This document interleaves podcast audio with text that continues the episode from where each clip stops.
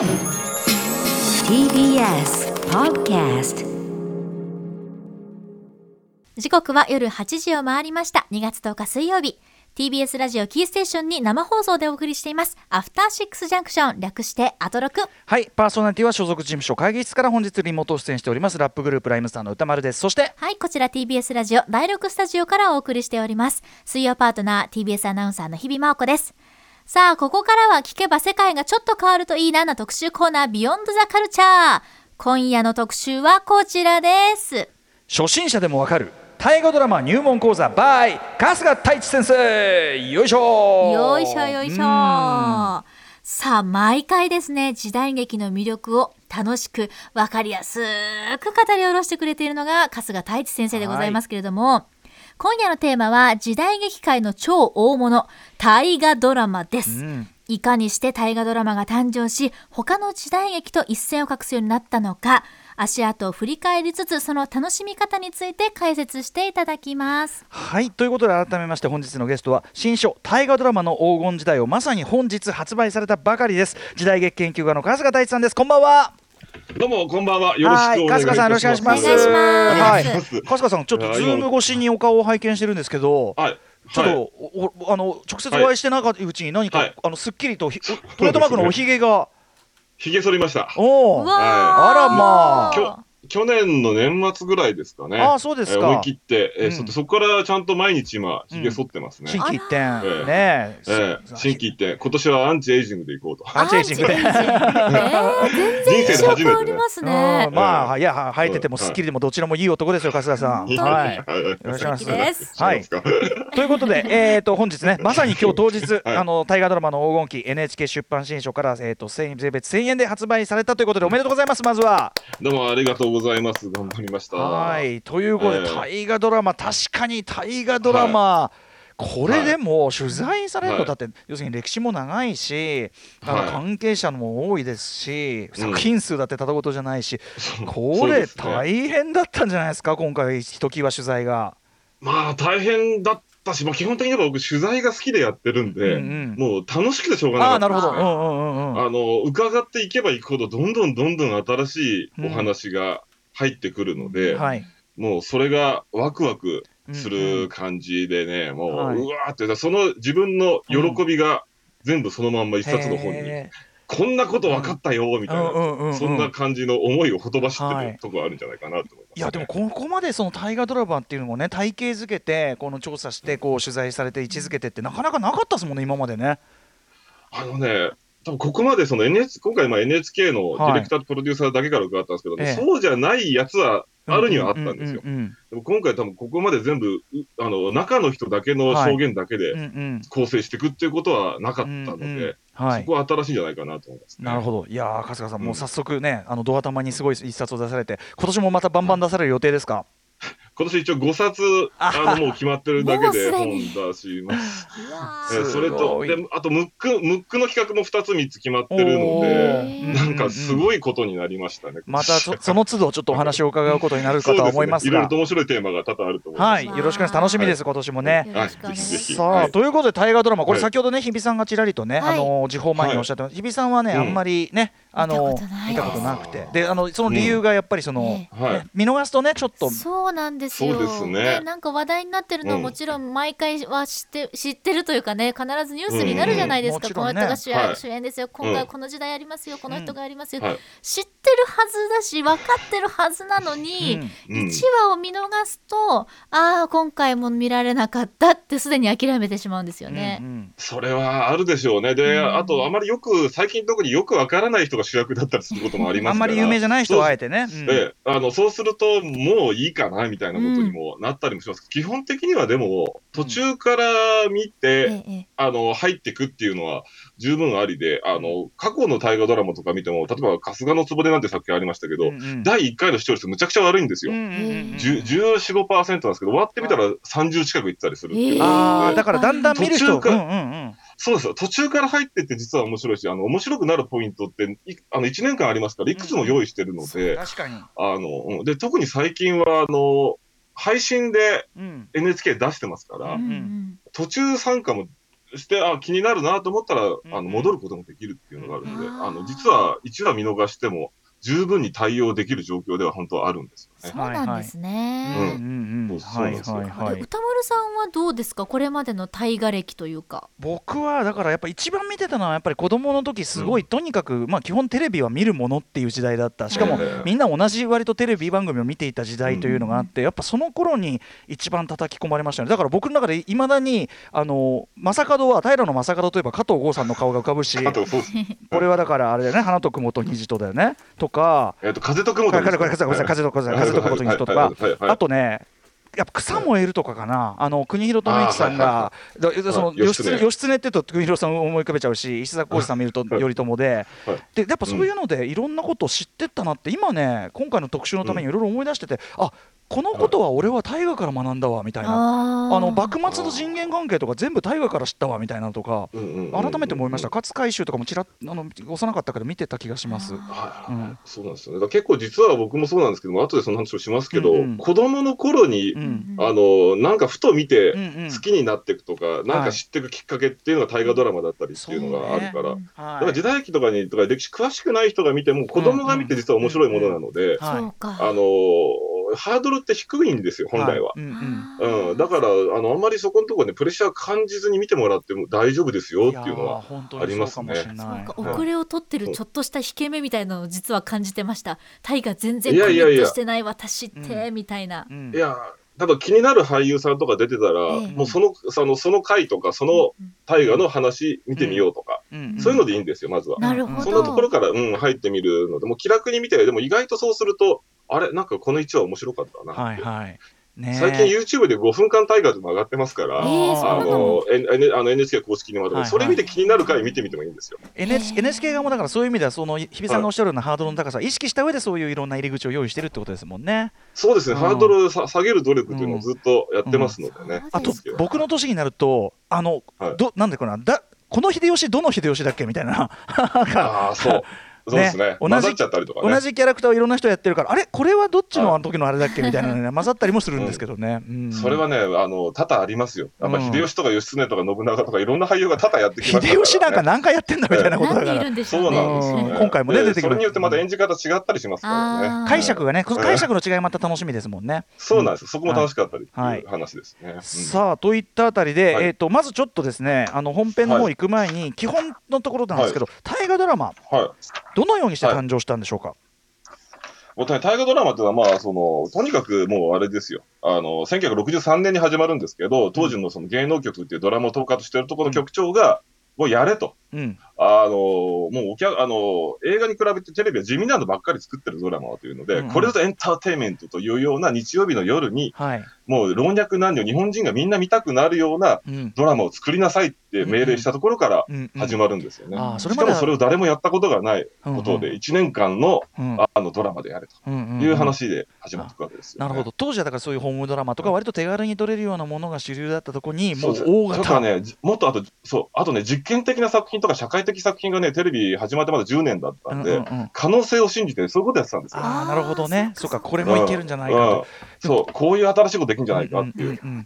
でも逆に言えば、NHK ってジレ、はい。そう、NHK のジレンマがあって、うん受信料もらって作ってるっていうのええは、ええ視聴率を気にしないで好きに作れるっていうのと、うん。視聴率受賞、受信料もらってるのに、はい。誰も見ないものを作っていいのかっていうのと、二つの、矛盾を抱えてるわけですよね。はいはいはい。そこで、あの、たあの、やっぱり大河、ちゃんと人が見るもの作れよっていうことで大河ドラマにつながっていくわけですね。うんうんなるほどね。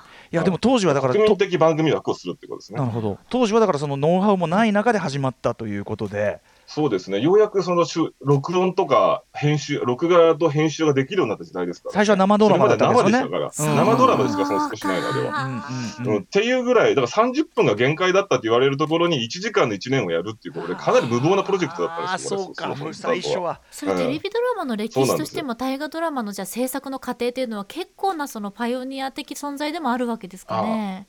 まさにそうです。だうんうん。そこからゼロからいろいろとなノウハウを作っていったっていうところはうんうんあるわけなんですよね。はい、そしてそのまあいろいろね時代劇作品ご紹介いただいている中でこの大河ドラマならではの良さっていうのは春日さんどこだと思いますか、そうですね、もうやっぱり、あのこの後もずっとそれがメインにはなりますけど、うん。もう役者がたくさん出てくるっていうことですね。うん。あの1年間の国民的ドラマ枠ですから、はい。もうとにかくいろんな俳優が出てくるっていうことを、うんうん。それをいあの歴史ドラマでやってはいということで、いろんな歴史上人物を有名な俳優たちが演じるっていう、うんうんまあ、そこに行き着きますよ、ね。はい。ではね、どんな楽しみ、えーどんな作品があるのか、そのね、えー入門特集をですね、春日さんに教わっていきたいと思います。後ほどお願いします。お願いしますお願いします。時刻は午後8時11分です TBS ラジオアフターシックスジャンクションはい、えーお送りしているのは所属事務所会議室から本日リモート出演ライムスター歌丸と。こちら TBS ラジオ第6スタジオからお伝えしております。水曜パートナー TBS アナウンサーの日々真央子です。さあこの時間は特集コーナービヨンドザカルチャーです。今夜は時代劇研究家の春日太一さんによる初心者でもわかる大河ドラマ入門講座となっておりますはい、春日さん、引き続きよろしくお願いします。はい、よろしくお願いします。なんか、確か音音遠いみたいですけど、大丈夫ですかね？なんか、はい、なんか、あ春日さんのこちらは、うん。こちらはあの聞こえてますよ。はい。はい、はい、よかったです。あ、よかったです。今後ろでちょっとね、うん、調子悪い、はい大丈夫ですか？いや、切断、切断しがちな、なんかこう、新しい今アプリ使って、なんうんか、あの、あーえあのややってるみたいなので、はい、あ、今大丈夫ですか、あ、うんもう大丈夫出ましまあ、最悪三、うん三人もいるから、なんとかなりますから。はい。そうですね、うんバタバタしながら、後ろでね、今ね、流れて、これ、政宗かな、独眼流政宗。あ独眼流政宗政宗見てました。かっこいいですうん、ああのあ、やっぱね、うん。うん。さすがにね。この時期は、よく、なんかやっぱ豪華さもあったし、なかなかいいんですよね。はい。ええ。さあ、といったあたりで、一個一個ね、おしゃ、はい。あの、教わっていきたいわけなんですが、行ってみましょう。はい、まずポイントをちょっといくつか絞っていただいた中で、えーまずポイントその1超豪華スターキャストが大渋滞。はい。ということで、まあ、あの先ほど春日さんもおっしゃってましたけど、まあ、1年がかりで、ね、やるものだしいろんな人が出るわけですけど、であとその、まあ、次の大河この人っていうのでね、もうある意味こうなんていうの、うんもう一流役者っていうかさ、ねもう次のスター決はい。定みたいな、そういうとこありますよね。うん。うん。そうですね。だからとにかくその最初に始めた段階でその局長が言って言ったのが、まずやっぱ国民的番組枠を作れと。うん。で、国民的番組枠とは何ぞやって言ったら、うん。うんあの豪華スターがたくさん出るものだっていう、まあ、うん。うんあんまりそのドラマ作りその人知らない人だったもので。ああ逆にそういう、うん。もう、とにかくミミーハーにな感じで、もう豪華なものを作れっていうところから始まって、まあ、そでもね中心蔵だってね、えやっぱりいいろんな人がさバーンって出てくる楽しさですもんねやっぱね。そうですでそういうのを必死になって集めて、そのプロデューサーたちが集めた結果、うまくいったわけですよね。うんっていうところから、やっぱり大河ドラマはそこからもう1年間豪華キャストでやっていくと。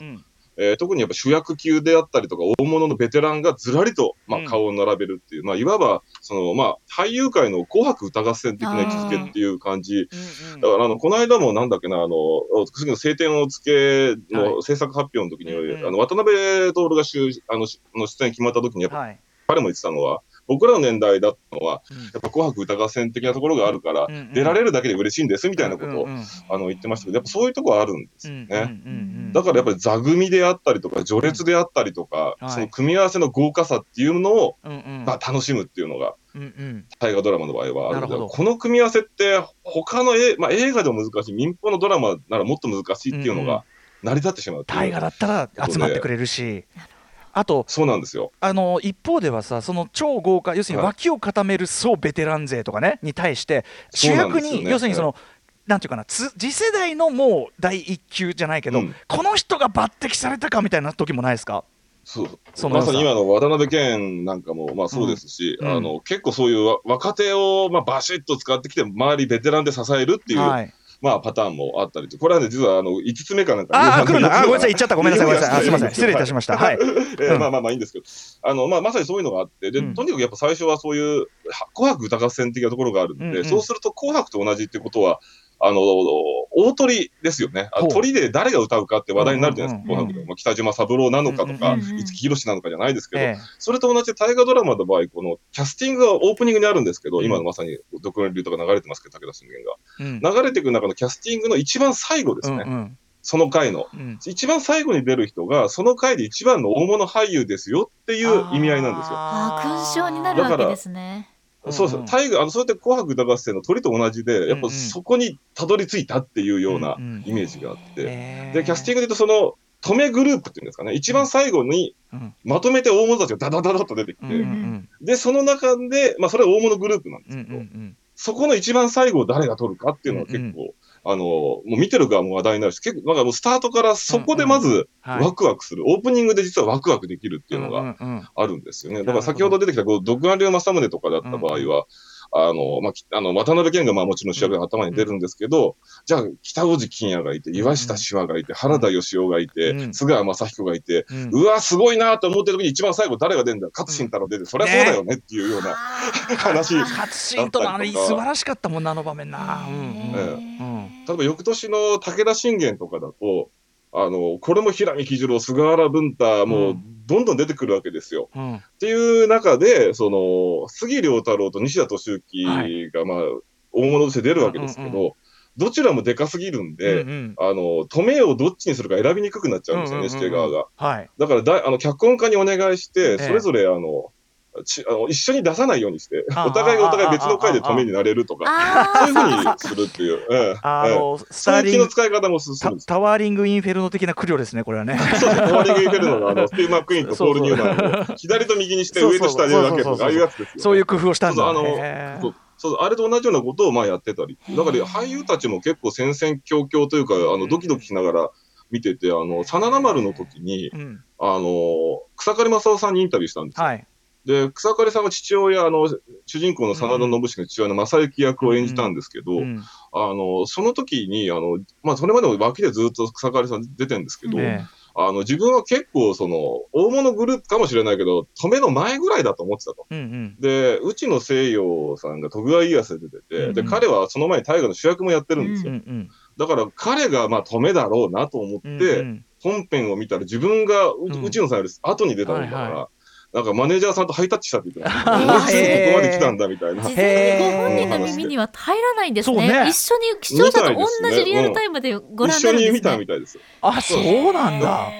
そうなんですよ。だから誰が今回のタイが止めなんだろうこの回誰なんだろうとか、うんうんあとこの人ついに止めになったかとか、そうへいう見方も面白いんですよね。あのだから例えば紅白歌合戦でもある年スマップがやったりするじゃないですか、うんうん止めを。うんサブちゃんじゃなくて。うんうん。だからそういう楽しさってあるんですよね。なるあほどね。あ、あトリを、うん、あ、うん。この人トリやったわ、うんうん。もうそこは許される格なんだな、みたいな。うんなるほど。だあの、この間までさ、キリンが来るでも、うん。やっぱあの、序盤はずっとあの、本木正宏、もっくん。が、はい。あの、止めだったんですよ。うんうん。だから、あ彼もついにその、うんまあ、紅白でいう鳥をやれる格にまで来たんだなっていう、うんだから堺正明とかを、あうん。の置いて、外に行きましたし、うんうんうんで、その後後半になってくると、坂東玉三郎が扇町天皇の役で出てくるんですよ。うんうんばん玉三郎が天皇の役だったら、これは止めに違いないと思うんったら、まさかの佐々木蔵之介の秀吉が止はいめだった。はいはいはい。あ、こっち上の扱いなんだなんかそういうスリリングさがあったりするわけですね。あーこれ2はもうクレジット見るだけでもう人騒ぎする。もうもうここでワクワクしてくるっていう。あの役者の番付表みたいなところがあるわけなるほど番付。なるほどね番付うん表そうなんですよ。記者の皆さんにとっても拘束時間っていうかが長いじゃないですか。そうですね。結構その大事な1年を大河に捧げるって結構その俳優さん人生としてもでっかいんじゃないかなっていつも思うんですけど。そうですね。やっぱり日曜の8時でやっぱ全国の人が見てくれますから、うん。やっぱ知名度も一気に上がるんですよ。あとこの人、やっぱまだ現役で頑張ってるんだっていうアピールにもなるし、ベテランは。うんそうかそうか。あの日本の映画とかあのテレビドラマって、うん。なかなかベテランが活躍する場って少ないんですよね。うん。あの例えばおじいさん役とかはあのおばあさん役とか上司とか権力者とか大体決まった役しかもあの当てられないことが多いんですけど、大河だったら意外な役やらせてくれるわけですよ。もう思う存分、ねあの、ベテラン祭りとかありますから。はいはい。で特にベテランに上がるなればなるほどギャラも上がっていくから、うん。民放だと敬遠されがちなんですよ、日本映画とか。大体どちらもお金ない役でなんてなかなか使えないですもんね。そうなんうんうんだから大河ならふんだんにそういう人たちを思いっきり出せると。だから、ああ、この人こういうのもやるんだっていう、だから、例えば、キリンが来るなんか本当にそれがすごく強くて、うんうん。主役級で言うと、まあ、本木正宏の斎藤道さん、頭は坊主にして、うんものすごい毒のある役をやって、うんうん。本木正宏こういうのもやるんだとか、うんまあ、佐々木蔵之介の秀吉もそうでしたね。はい。こんなに佐々木蔵之介は悪い役やるんだっていう、はい。まあ、驚きもあるし、もう存分にやりましたし、あと他に脇役系で言うと、まあ、石橋蓮司とか、うんうん国広富之、尾身俊則といったところが、もうお、なかなか最近思う存分に彼が活躍すればないわけなんですけど、思いっきりやってるわけですよ。好き、うん。好きな感じの芝居を。で、あと、新境地を出してくるんですよね。あの、だから他だとどうしてももう決まった役しかないのうんに、うん。あの、石橋蓮司が公家のや、上品な公家の役をやったり、うんあの、国広富之はものすごくおどおどした役をやったり、ん。おみとしのりがちょっと悪役気味な、うん。ちょっと殿様の役やったりとかうんっていうような、みんなそれぞれ新境地を出してくるっていうのもあるから、そこも面白いところなんで。ああ確かにその意味では草刈さんなんかね、まさにあ。それで再評価っていうかねとこですもんね。まさに。あ途切れちゃったかな。さあ来た。途切れた、うん。春日先生。春日先生がですね今慌てて今新アプリをねはい。操作しつつズームではね慌てる顔のズームのみが見えるというね 感じね、すいません、今声が。あ帰ってきた。うんこれちょっとね、切れ、切れやすい、これ、ね。このアプリが。ちょっ。と、うん。えすみません。あで、まあ、そうそう、だからベテランがとにかく活躍する場を作ってるっていうことと、あと見る側としては、あそのベテランたちがどんな新しい新境地を開拓してくるかっていうはい。のを見せ、あの、だから、近藤正美さんなんかも絶えずなんか仕掛けてきますしね。うんそうかかそういう面白さがあるので、うんうん。あの、うんだから昔、徳川如くなんて作品ありましたけど、うんうん。それだと、もう俳優としてはもうちょっと消えかかっていた加山雄三が殿、うんうんあの、すごく英米な殿様の役をやって、うんうんうん。あ、やっぱ加山雄三すごいスターなんだなっていうのを見せてくれたりっていうのもあったりっていうのがあるのうん。で、そういうちょっと面白さがあるわけですね、まず。はい。まずそのキャストの妙、ね、オールスター、はい。そしてその序列番付から楽しめるというあたり、はいそうですね。はい。さあ続きまして大河ドラマの楽しむ楽しむポイントその2知らない人物や出来事を知るきっかけとしての大河ドラマはい。あ私間違えて読んじゃった、あちょっと順番が今入れ替わり。ごめんなさい先をます3に読んでしまいました、失礼いたしました、うん大丈夫ですか？あ春日先生。あ、ニトさん一品じゃやっちゃいましょう。うんうん、時代、はい。でえっとね、2はね、時代劇、はい歴史を楽しむ入り口ということでしたけどね、はい。まあでも同じことですよ、ある意味ね。まさにそうなんですよ。あの、大河ドラマ、まあ、先ほど歌丸さんもおっしゃってたように、やっぱね、しあの、加藤剛で平野正門のイメージがついたっておっしゃってましたけど、まさにそういうことなんですよね。うん。えあの、誰が、あの、演じるかっていうか、もうすでにスターがたくさん出てきて、スターが演じますので、あとうん有名な俳優たちが。知ってる俳優がまず出てるから、んそれを入り口にして入りやすいっていうことですね。その若手とかも含めて、うんうんあ、この自分の好きな俳優が今、大河に出てるんだと思ったら、その人きっかけに入り口で入っていきやすいっていうのが、はい。えー一つにはあるのと、うんうんそれからまあ、まず大河ってドラマなんですよね。うんあの、もちろん大河ドラマっていう通りで。うんということは、その歴史に対して物語的な脚色をされているというのと、はいはい。それから俳優が演じてることでキャラクター付けがされてるわけですね、その俳優による。ううんうんん。ということなので、その歴史っていう、まあ、ある種、例えば学校の授業で習うと、うんなんかあの、年号であったりとか用語であったりっていう、すごい無味乾燥な黒板じゃないですか。あれが多くの歴史嫌いを作っていくと思うんですけど、その無味乾燥だった歴史が生き生きと動き出してくるんですよね、大河ドラマっていうものによって。うんそこで、まあやっぱり歴史好きになった、結構歴史の学者とかになっていく人も、やっぱきっかけとして、うん。あの、大河ドラマを、あの、入り口にしてる人もいるし、うん。時代劇の入り口にしていくっていう人も、うんまあ僕なんかもそうなんですけど、多いので、だから特に大河って激動に生きる、激闘の時代に生きる人々の話ですから、その合戦であったり、策謀であったり、その時代の中のうん。変遷の中に巻き込まれていったりっていう、そういうのを見てると、うん。ワクワクしてくるわけですよね。はいはい。そっていうのを、しかもそれを馴染みのある俳優たちが、うんうん。まあ演じて、イメージを作ってくれるのうんで、うんなんかすごく、あの、頭に浮かびやすい定着もしやすい。うんまさに平野正門って、教科書で平野正門って書かれても、はい。なんだろうって思うかもしれませんけど、はい。そこに加藤剛っていうのは一つ入ることによって、ああ、なるほどっていううん。イメージを最初に持っていきそやすいう。首塚通るたびに、加藤剛の首があそこにあるんだなって思っちゃいますからね。やっぱ思っちゃいますよね。うん。そうなんですよ。だから僕なんかも実はきっかけ、そう、あの、時代劇とか歴史劇にまのあの入っていくのってやっぱ大河ドラマとかこの枠が多くて、ああの、大河ドラマと別に、まあ、新大型時代劇ってもその時にあったんですけど、うんあの、その、たあの、1986年かな、うん。武蔵坊弁慶っていう作品に加藤茶が出てるんですよ。ーうんうん。で、当時、ドリフ大爆笑とかやってた頃でバリバリだった時期なんで、うんうん。あ、加藤ちゃんが出てるっていうので見はじ、あの、はいはい。はいちょっと見見たようなとこもあったりするんですね。うんうんうん。それから翌年、独眼竜正宗は怒りや長介があの武将の役で出てるんですよ。うん。うんで、怒りや長介も後に役者のイメージつきますけど、この時はまだドリフターズのリーダーなんですね、イメージは。うん。うんうんだその人たちが出てる、じゃあ見ようっていうところから入ってったら、お、面白いぞっていうことに、うんうん。あの、なってったっていうことで、で、子供たちが結構それでワクワク見られるっていうのがあるんですそうかね。そうか。だから、えっとね、何年だっけ？な、1900、えっとね、えー90年の飛ぶが如くっていう幕末の作品があるんですけど、はい。これ、西郷隆盛主役にしたやつですけど、うんうん。この時僕中学1年生で、はい。あの、ぼ大体若い頃みんなで、薩薩摩次元流っていうのをその、うん。薩摩藩士チェストってね。まま学んで、チェストーって、その木刀で、あの、木をガンガンぶち叩いて、で、うん。チェストーって叫ぶんですよ。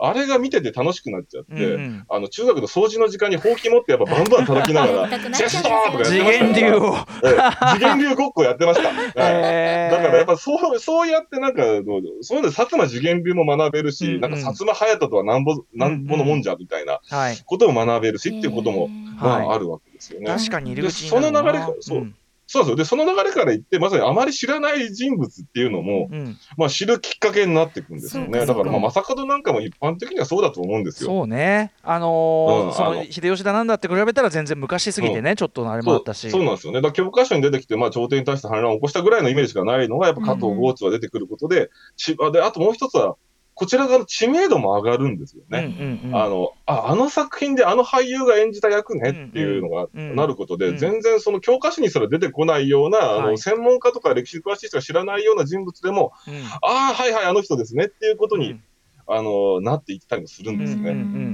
うんだからた、例えば、あの、太平記っていう作品があるんですけど、はい。あの、これは、あの、鎌倉幕府滅亡から南北朝時代にかけての話なんですけど、この時代って、まあ、足利尊氏の後醍醐天皇と楠木正成、二手貞ぐらいはみんな知ってるかもしれませんけど、はい。うん。後の人よくわかんないわけですよ。うんうん誰がいるのかって。うんうん。そこにでも、例えばもうこれ、ドラクエの呪文みたいなつもりで聞いてほしいんですけど、うんうん。長崎延期とか佐々木道洋とか、道道洋、桃野井直常なんていう人たちがうん。バンバン出てくるんですね。うんで、今聞いても、あの、皆さん、うん。ハテナマークしか浮かばないと思うんです。んんでもこれ、太平記見た人たちにとっては、ニヤって笑っちゃう。あ、はい、あの人ねっていう。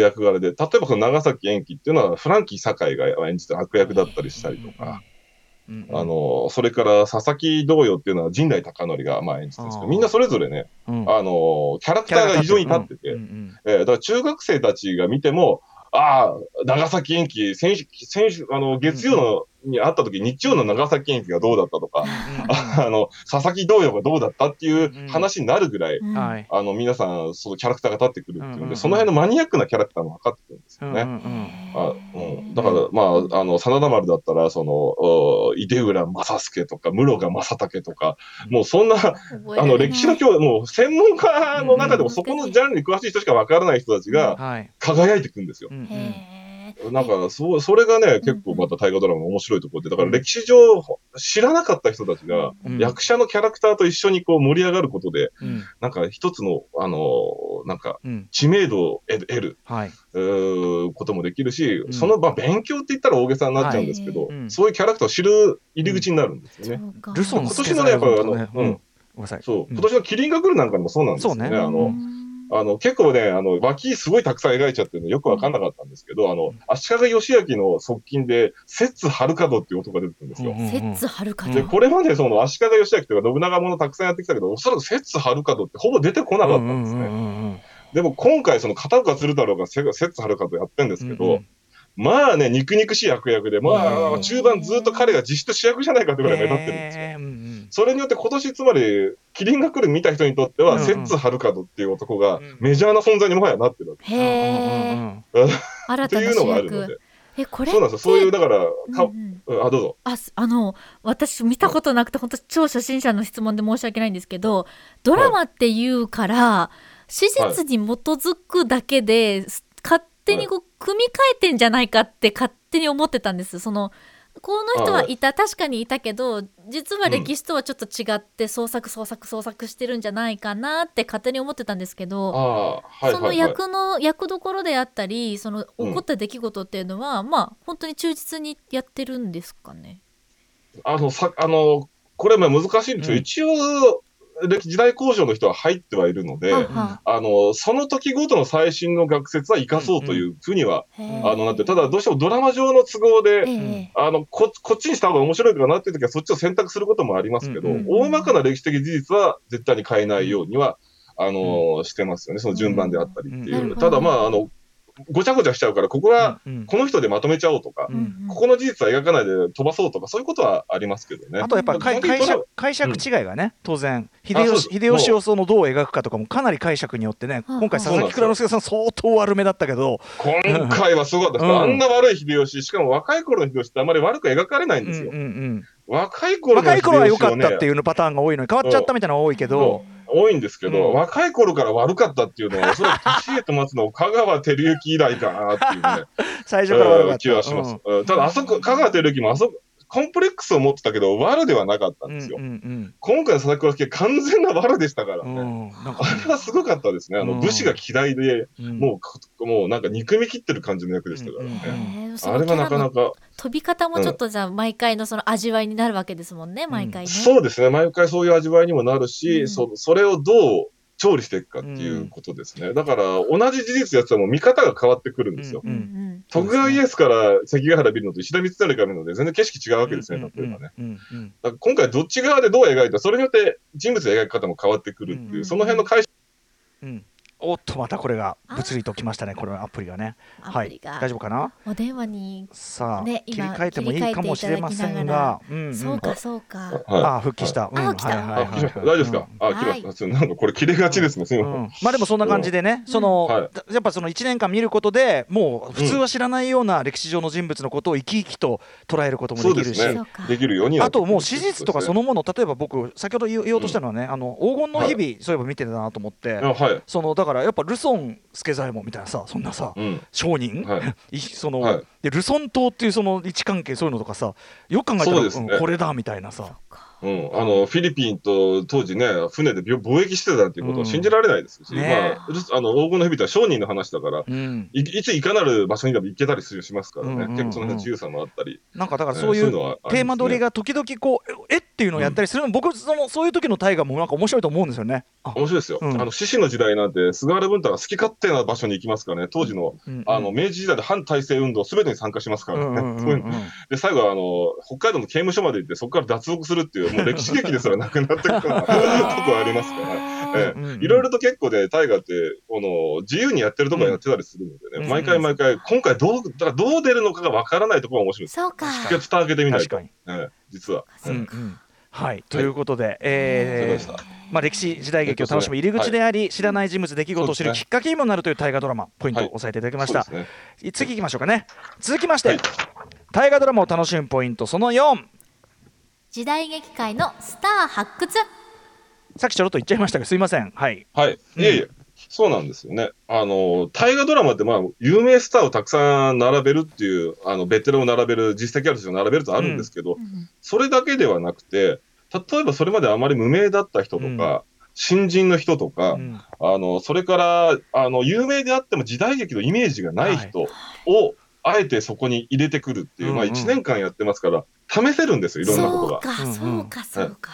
で、豪華な人たちは他にも並べてるんで、うんうん。最終的にはそこが保険になるというか、うんうん。そういう人たちが何とかしてくれるっていうのがあるから、うんうん。ちょっとこっち側で実験してみようかみたいなことも、はい。大河ドラマってできるので、うんですから、あの、そういう人たちが抜擢されたことで、あ、すごい人が出てきたなっていうのもあるし、あ、この人時代劇実はできるんだっていう発見もあったりっていうのは、見る側もそういう発見がある。それからそこで抜擢された人が今度、また別のつああの次以降やる大河とかで、うん。あの、なんていうか、うん。新また成長してくる、うん役者として成長する役も大きくなってくるっていう、あー。そういう姿を線で見ていく喜びっていうのもあったりするわけど。ですよ。なるほど。それが先ほどおっしゃった最終的に止めに、ね、まで来たかとかね。止めに行くっていう、そうなんですよ。だから、まあ、モックなんかまさにそういうところ、太平記で最初小さい、あの、公家の役だったのが、あの、徳川慶喜で主役になり、えー、麒麟が来るでは止めになりっていうようなことになったりとか、そういう変遷ってあったりするんですよね。だから、はいはい今回は誰が、この抜擢の期待に応えるんだろうっていうのを見ながら、見るのも楽しいんですよ。そうか。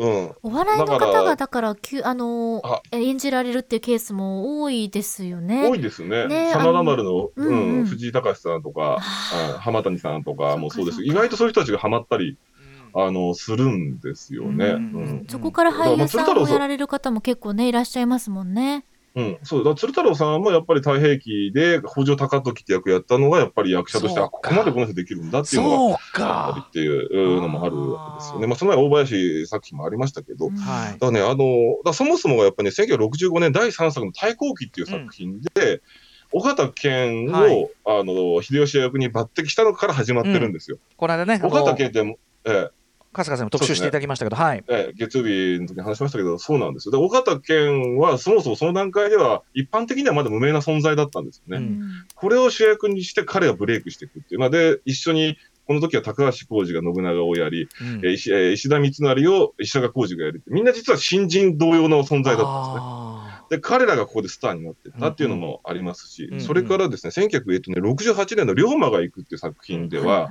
あの、これは北織金也さんが、あの、龍馬やったんですけど、まあ、か彼はもうすでに東映でスターになってましたけれどーも、うん実はこの時、竹内半平太っていう、あの、ええ。土佐の老老子、あの、うん。お土佐藩主の役を高橋秀樹がやってるんですね。はい。で、高橋秀樹って実は今でこそ時代劇スターの代名詞的存在ではあるんですええが、え。この時が実は、あの、それまで日活で現代劇やってた人で、えうんうんうん。時代劇実は初出演に近いぐらいな状況で、高橋秀樹時代劇できるんだっていうのは、あの、満点下に龍馬が行くで知らしめられることになるわけですよ。それから他にも、その、まあ、お先ほどおっしゃった黄金の日々でもやっぱり根津陣八であったりとか、これは彼はその時、唐十郎の劇団にいたアングラの人だったんですよね。うんうんそれが抜擢されたり、まあ、川谷拓三、まあ、東映の欧米ハイダーで川谷拓三が抜擢されたりっていううんうん。のがあったり、それから徳川家康で1985年かな、うん。えー、3年、83年徳川家康だと、織田信長役を役所広司がやってるんですけど、え役所さんも実は今でこう、今もうトップの人えですけど、うんうん大抜擢だったんですよ、これ。うんうんうん結構無名に近い存在で、うん。で、あの、まあ、本の方に書いてある読んでほしいんですけど、あるスターが降板、急遽降板して、うん。空いてる人、じゃあ、あえて新人に近い人間、イメージのない人間をやろうということで役所広司さんがなって、うん。役所広司すごいなっていうことで信長役抜擢されて、うん。その後スターになったなるほどね。というのがあるし、それから結構意外な人で言うと、その毒アニ正宗の陣内孝則もそうですよね。まあ、あの、その後トレンディドラマとかもやりましたけど、うんうん。あの、やっぱ、あの、ロックミュージシャンでトレンディドラマの人が、うん。あその、羽柴秀次の役をやったら、うん意外とこれがハマって、太平記の佐々木同様になっていったり、うんうんうん。あの、春日の壺での唐沢俊明、江口俊明、あの、江口洋介なんかも、うん。あの、ほぼ新無名の新人に近い状況だったのが抜擢されて大きくなっていくっていう。うんうんで、特にやっぱね、最近だと新選組ですね。はえーっと、三谷脚本2004年ですけど、うんこれも大半がやっぱり意外な抜擢だったんです。まあ、香取慎吾の小野勇初めてそうなんですけど、特に中でも土方歳三をやった山本浩二と、はい。それから山並圭介をやった堺雅人の二人が、うん。えー？っていう、うん。この大役、この二人でいいんですかいっていうのは当時あったんですよ。うんうん山本浩二は、まあ、ある程度、名前は出てたけど、うん。ちょっと消えかかってたんですよね。あの、一般的なところで、もう舞台とかでは、あの、評判を得てたんですけど、結構な、土方として山本浩二って抜擢なんですよね、この段階では。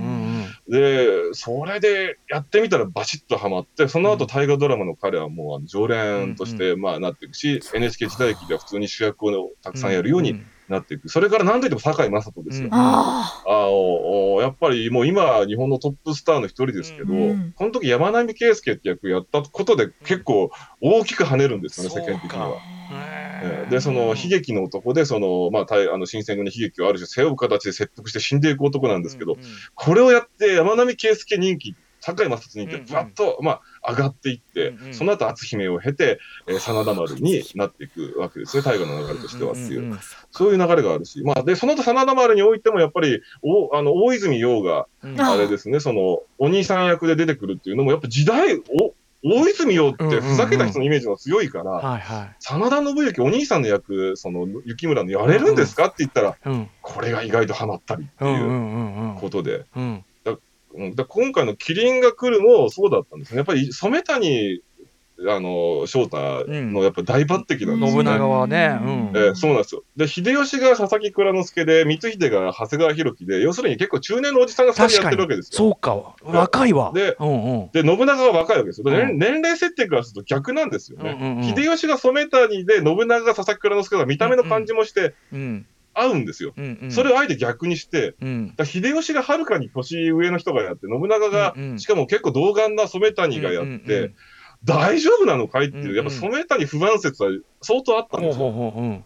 そうしたら蓋開けてみたら、はい。とんでもなかったっていう、その染谷のはい。信長がっていうことですよね。だからそういうので結構その抜擢に応えていく。まあ、他にも、こキリンが来るって言ったら、まあ、岡村隆史のやっぱその菊丸っていう忍者もそうでしたし、あ、彼時代劇こんなうまいんだなっていうのは、まあ、その、一昨年の、あの、決算中心蔵でもそういうの見せてましたけど、うんやっぱり今回もそこでハマりましたし、あそれから、まあ、門脇麦も、やっぱり、うん。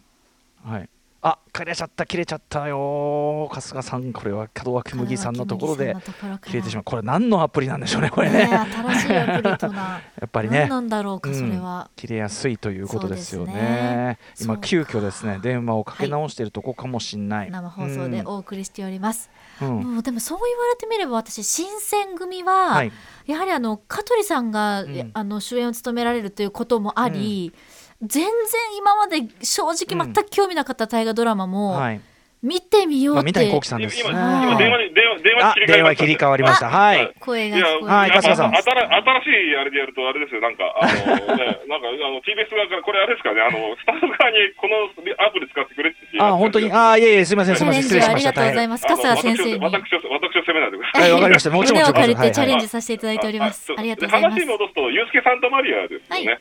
彼がだから、朝倉義景っていう大名の役をやって、うんこれが意外とハマったんですよ。なんかちょっとプライドが高くて、生意気なんだけど、なんか暗さも抱えててみたいなのが、うんだから、ユースケも意外とこの後時代劇面白くハマっていくなっていうのが見えたりっていう、うんまあそういうのもあるので、はい。結構そういう大河ドラマのハマり方っていうのがまあ見えてくる。だから皆さん、その、はい。新しく大丈夫かなっていう人たちが意外とハマっていくっていうのは、あの、お笑いだと、まあ、北条時宗の時の、あの、宮迫なんかもそうだし、はいはい。結構、結構みんなハマるんです。これハマったりすることあるんですよ。でさオーディションですごいやったりするんですオーディションとかじゃないの？どういうキャスティングしてるんですか？圧的、あの、プロデューサーの直感が多いですよね。ああそうなんだ。試してないんだ。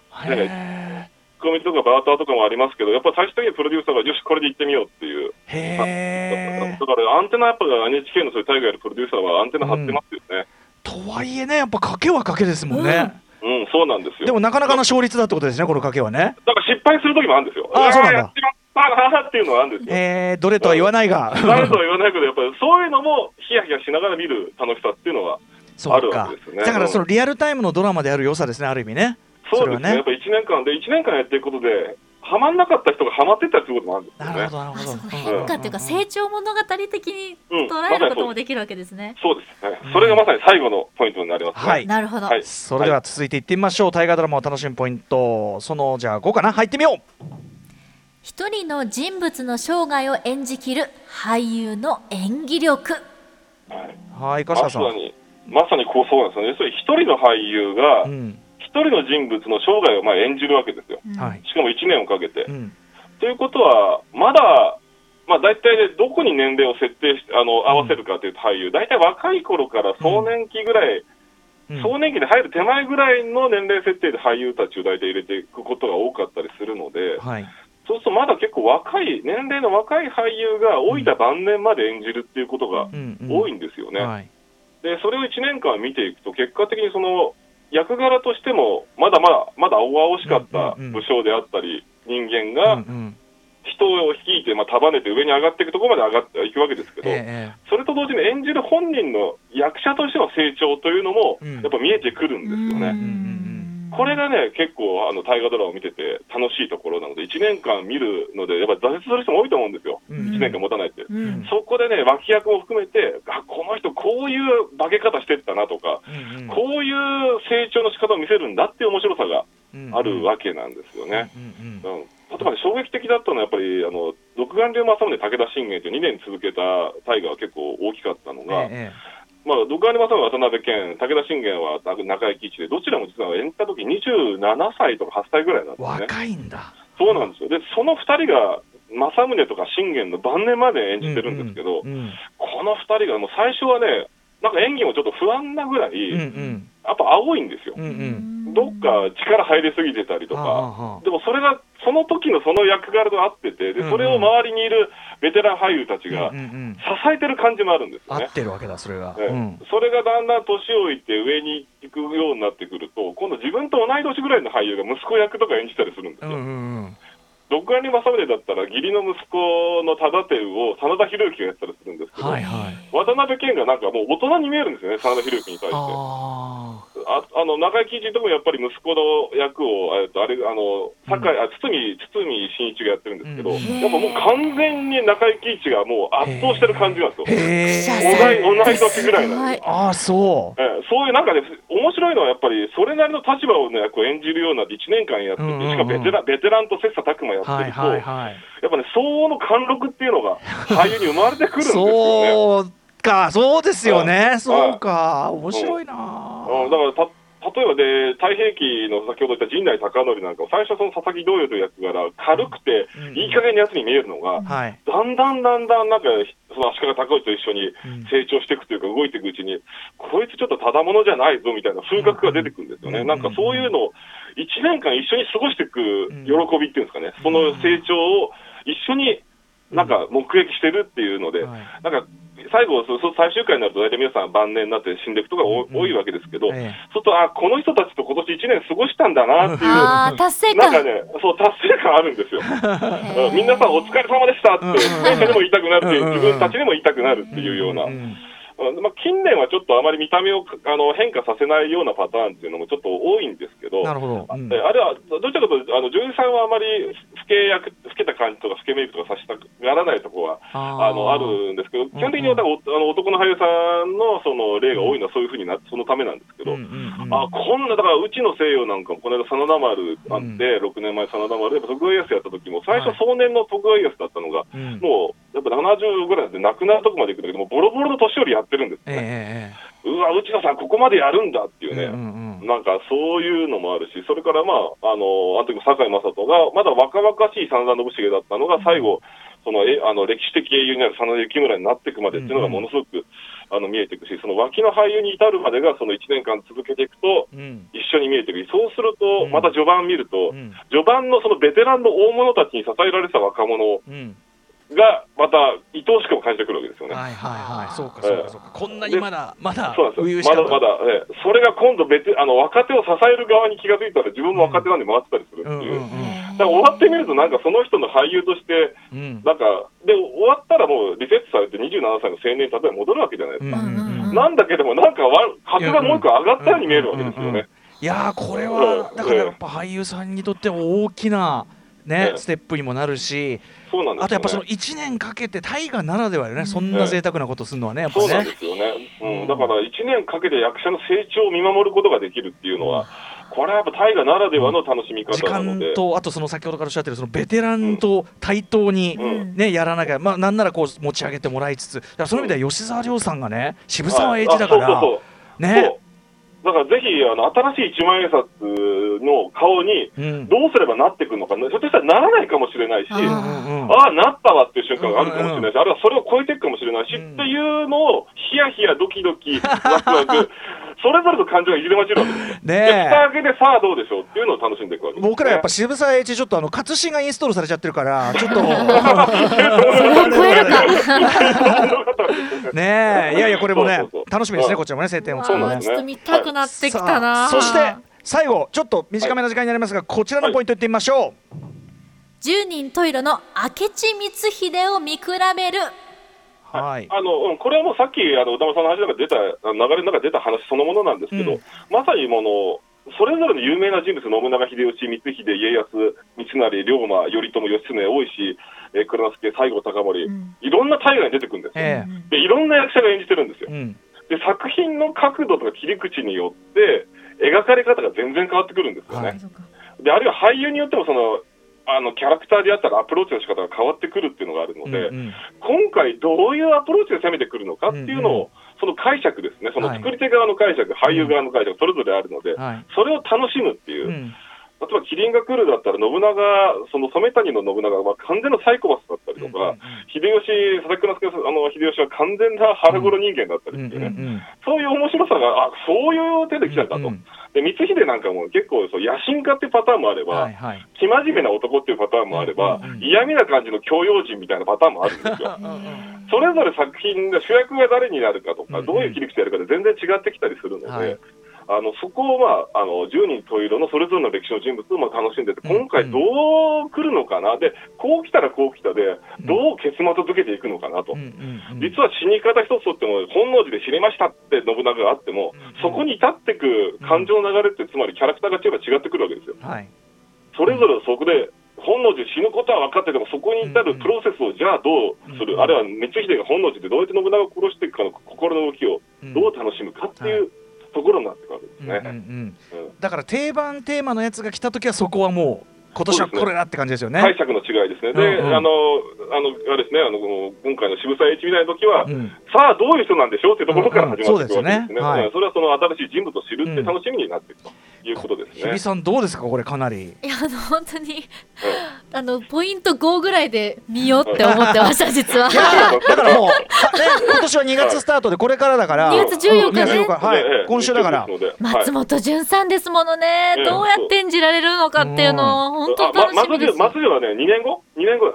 あ2年後か。ああ今年は吉しまったしまった。吉沢亮君だごめんなさい。はい。吉沢亮さんやって。松本潤さんですもんね。松本潤だから徳川家康でもだからもうすでに今から もうそっかそっかもう2年プランで構成されてるわけだ。楽しみ方が。信長誰やるんだとかうんいろいろ出てきますから、吉本誰やるんだとか。だから2年先はいわゆる定番、テーテーマものキャラクターものだからじゃあ今度はその見比べですよね。解釈違いのところですよね。定番でも定番で描かない時ありますから、いいやーということでいや春日さんこれめちゃめちゃ貢献してると思いますよ。今回の制定を作るのあ TBS の人間なんだけど見る。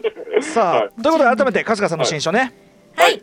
えっ、と、そうですね。ご紹介させていただきます。大河ドラマの黄金時代は、えー、1000円プラス税で NHK 出版新書より本日発売です。おはい。めでとうございます。はい、もう頑張ります。もう本当によ400ページの中の厚さで1000円ですからね。うん。うん、すごい、ね。